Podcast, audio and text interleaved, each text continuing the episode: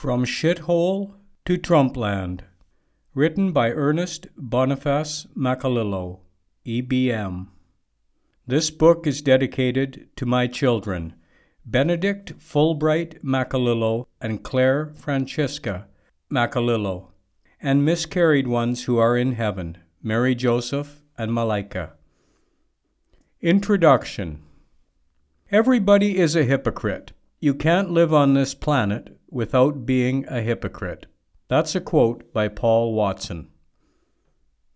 On Thursday, January 11th, 2018, behind closed doors in a meeting, our President Donald J. Trump made a comment on immigrants coming from Haiti and African countries.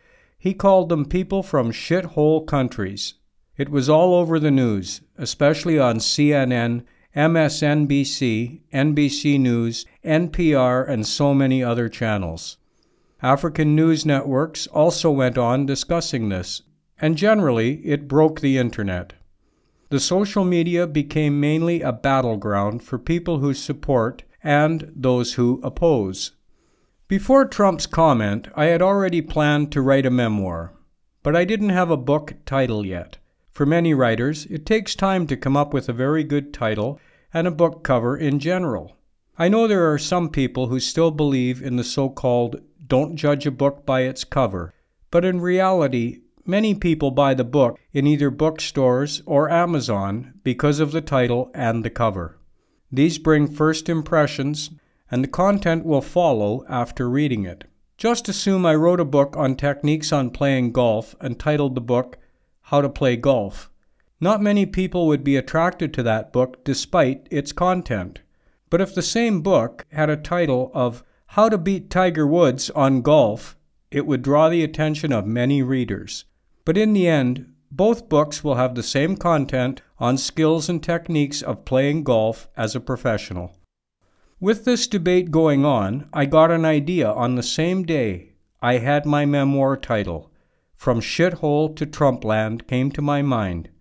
I shared it with a few people I trust, including my wife, and they liked the title. And my overall statement to them is there is no perfect country on the planet. Each country has good things and bad things. It doesn't matter whether the country is in Africa, Europe, Asia, South America, or North America. There are always aspects of shitholes in each and every country.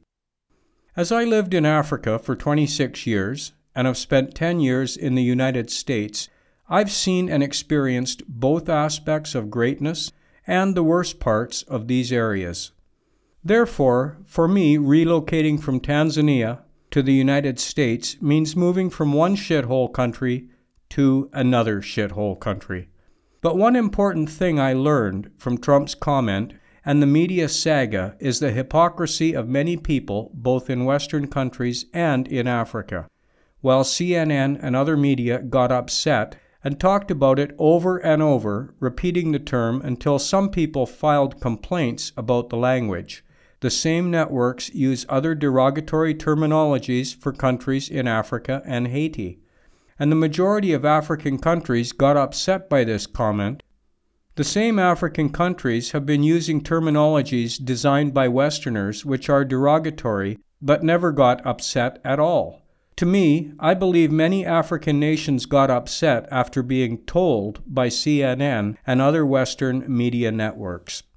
Over the years, African countries have been referred to as developing countries, the dark continent, peripheral, banana republics, third world nations, and so many other words.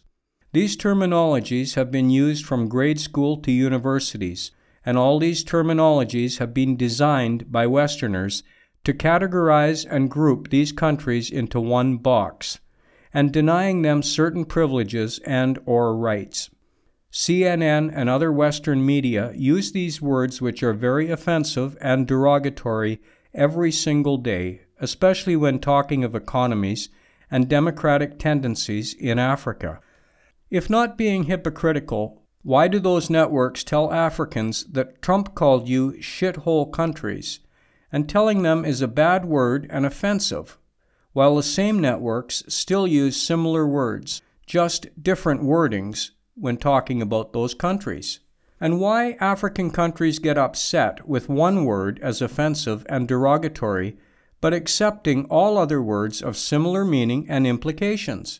Is it because CNN said so? It was very depressing when I saw people got upset about the comment while they do not even know the meaning of such word. For starters, according to the Oxford Dictionary, shithole means an extremely dirty, shabby, or otherwise unpleasant place. The question to ask ourselves is Is this the truth of many African countries? Are many African countries not extremely dirty, shabby, and unpleasant? How is this description different from being classified as a banana republic, or third world nations, or developing countries, and so forth? Or are we upset to be told the truth? Personally, I have seen and experienced those extremely dirty, shabby, and unpleasant places in both African countries and here in the United States. There are so many places you cannot even imagine that you are in America, apart from being fooled with nice pictures on the internet and media.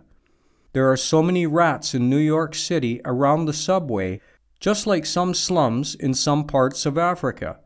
There are so many unpleasant places across the United States.